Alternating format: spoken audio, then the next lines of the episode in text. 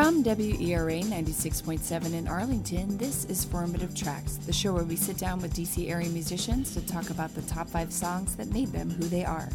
I'm Eliza Burkhan. Today in the studio, we have Andrew Grossman, lead vocalist, guitarist, and synth player for folk pop outfit The North Country. Welcome, Andrew. Thanks for having me. Happy to be here. So, I have to say, I'm quite taken with your uh, rather trippy song, Nothing to Fear. Oh, okay. Yeah, so that that's one of the first songs that stuck out. Interesting starting point. Very yes. Good. So cool. so what's the backstory on that? Um, the backstory on that song uh, was a conversation that I had with a friend of mine named Johnny Fantastic. Uh, he plays. Uh, they play in uh, a band called Stronger Sex, and uh, I was saying to to them that I really loved their music because of how fearless it was. And they replied, Well, there is nothing to fear. And I, I was really taken with the boldness of such a statement. And yeah. So I wrote a song. Did, it. did you continue that conversation with them? Um, probably, but that was the thing that I remember. I don't remember what the rest of the conversation. Well, was. it's just an interesting thought because when you said fearless it's like yeah what would you be fearing like the, sure. the audience having a poor reaction I, I think i think um, so the way that i interpreted it was that um, the act of being fearful i think produces um, poor actions typically mm-hmm. i think uh, living a fearful life often the things that there are that one should be fearful of will overreact and and do stupid things and you know will will be un unkind to people out of fear hmm. and the idea of thinking that there's nothing to fear i think allows one to be more open to possibilities yeah that's how i interpreted it and yeah. that was kind of the inspiration of the song so then how did you start writing this song? Did you focus first on the lyrics or sort of the ambience of it? Uh, I think this this one started with the guitar, the guitar part, which I do a sort of um, kind of finger sweep picking pattern where mm. I kind of like kind of using all four of my fingers on my right hand kind of brush against the strings and using the delay it creates this kind of w- psychedelic wash right. of a sound. And then you put in lyrics after. And then put in lyrics after, yeah. Okay. Yeah. And what inspired that sound? Oh man, uh, probably Brian Eno. Okay. somewhere. Um, yeah, I think I was listening to a lot of Brian Eno's ambient music at the time. Got it. So that's probably where that came from. Okay. So let's hear a little bit of Nothing to Fear.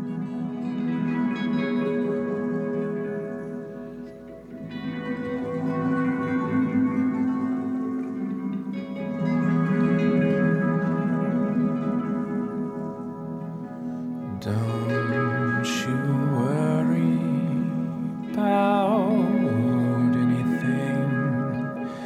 It'll all be okay. It'll all be okay.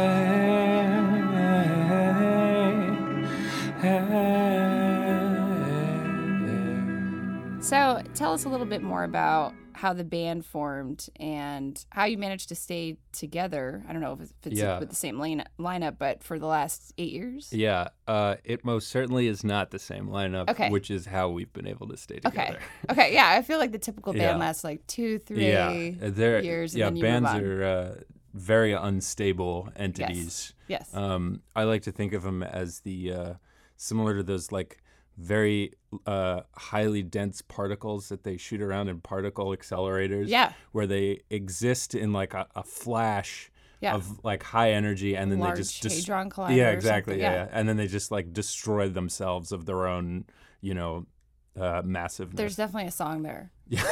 yeah. Yeah. Yeah.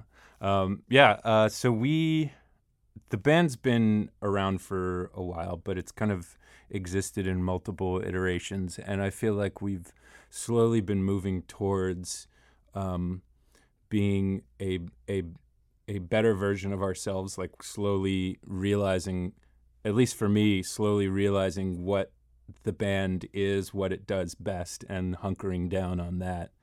And I feel like the current iteration is my favorite thus far. Okay, and how long have you guys been together, and who's in the band so yeah, so currently uh, on drums we have Kirk Kubasek. Uh, bass we have Austin Blanton. Uh, he also plays in Near Northeast. Oh, okay. Yeah. Uh, we have on keys and vocals Laurel Halsey. Uh, she also plays in Balboem. Yes, I interviewed them for Arlington Magazine. Oh, nice. Great. Yeah, they're great. Um, we have Margot McDonald on vocals, who uh, performs solo also. Uh, John Harmon on guitar also, and he performs his California accent as well. okay. Yeah. Great. Um, and how did you decide on the North Country as a band name? Yeah, that's uh, Bob Dylan's song "Girl from the North Country." I was a huge, and still am huge Bob Dylan fan. So tell us a little bit about your musical background, and you are the main songwriter yes, for the group. yes, yeah. Okay. I read I read the songs and Yeah. How, how, how'd you get into songwriting? Well, I got a guitar as a bar mitzvah present, so it was. Uh, I So you had remember. to it. you had to play it. Yeah, Yeah. I, yeah. So I started started playing guitar, and I'm uh, gonna go with age 13. That's correct. okay. Yeah, it was a wild guess. yeah. Yeah. And uh, and then right around ninth grade, I started writing songs. Okay. Um, I don't I don't know what drove me to do start playing guitar start writing songs, but I just I did and uh, haven't looked back since and Yeah. have just been writing you know regularly ever since. Yeah, and were you ever doing the singer, not the singer songwriter thing, but uh, playing covers at open mics and that type of thing? Or were you No. just always interested in I was always? I was always stuff? interested in my own my own stuff, and I've started to dabble a little bit more recently in um, performing covers, but I, I don't know. I just I guess I just find myself with a lot to say. yeah. Whether or not it's worth saying is, you know, up up for debate. But you know, I feel like I have a lot I mean, if you feel a need to say it, I think it's worth saying. right. right. Uh, how many bands have you been in at this point? oh man. 'Cause you're Um, you're you're in uh, Lotion Princess. Yeah, I play guitar well. in Okay. Lotion Princess right Okay. now. Currently, it's it's uh, two North Country and Lotion Princess, but um, most of the bands that I've been in have been the bands that I've fronted. Um, so uh, actually, Kirk, our drummer, uh, we played in a couple bands in college together. We met in college. And so we were in a band together called Back to Save the Universe in college. So like you'd left, but then you came back. yeah, exactly. That's good. That's Yeah. good. Yes, right. Yeah. We left the universe Right. and now we're back to right. save it. Right. Yeah. Yeah. that was thoughtful Yeah, of you guys. yeah, thanks. Okay. Cool. Actually, one of the songs that I'm playing uh, as one of my formative tracks, Mhm. uh, that "Back to Save the Universe" is a line in that song. Oh, So okay. that's where that. All right. Yeah. Well, we'll we'll get to that yeah.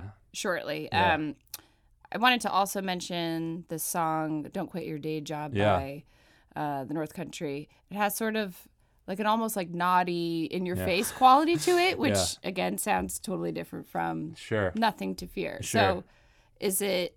First of all, is that a more recent, like, recent Yeah, release? yes. Okay. Is that like a sound that you're evolving to, or you just yes. started experimenting? Yeah. So that's um that is a single we put out last year, and that song is going to be on the new album, which uh, we are currently mixing right now. okay. Um, and it's the the album is more in that in that vein. Okay. That's exciting. Let's hear a little bit of that song. You, you're such a tease. You're so at ease. You just aim to please.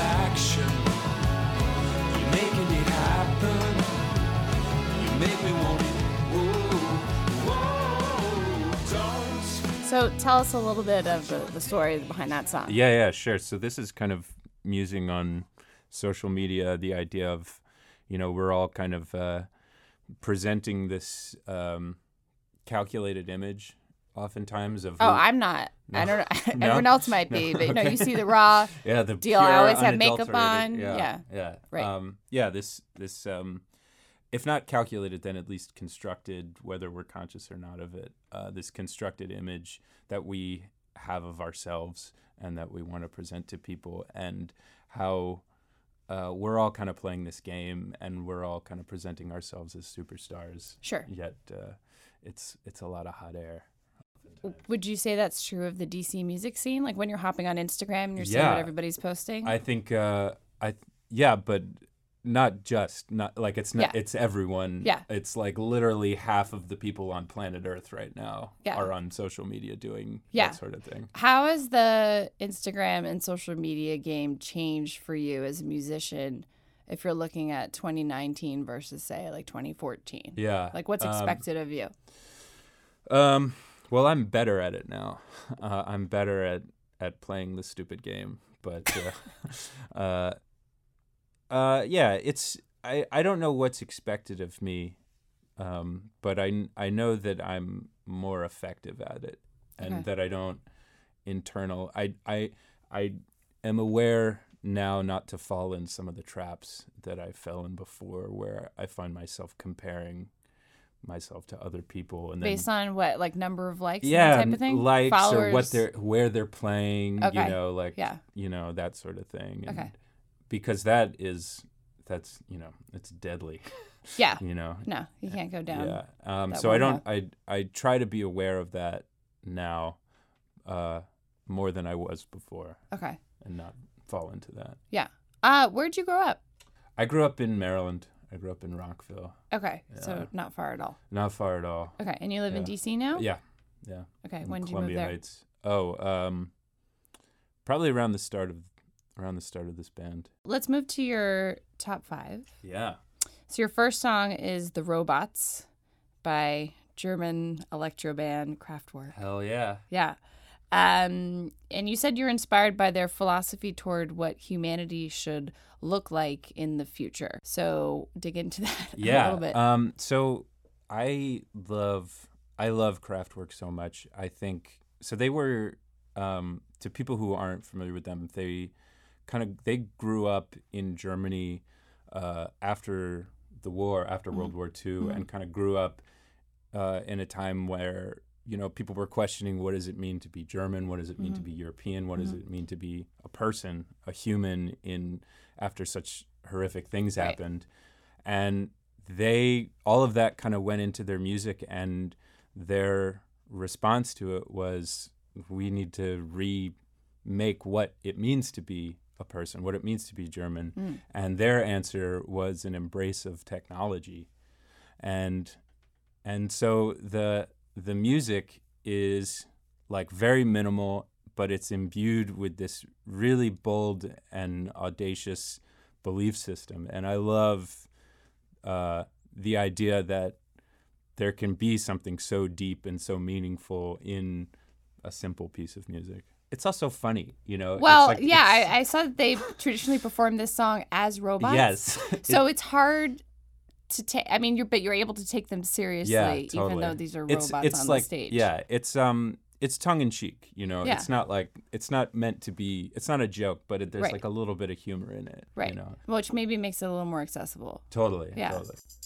Thanks for listening. To hear this complete episode, visit Mixcloud.com, and to hear the songs featured on this show, visit the Formative Tracks Spotify playlist.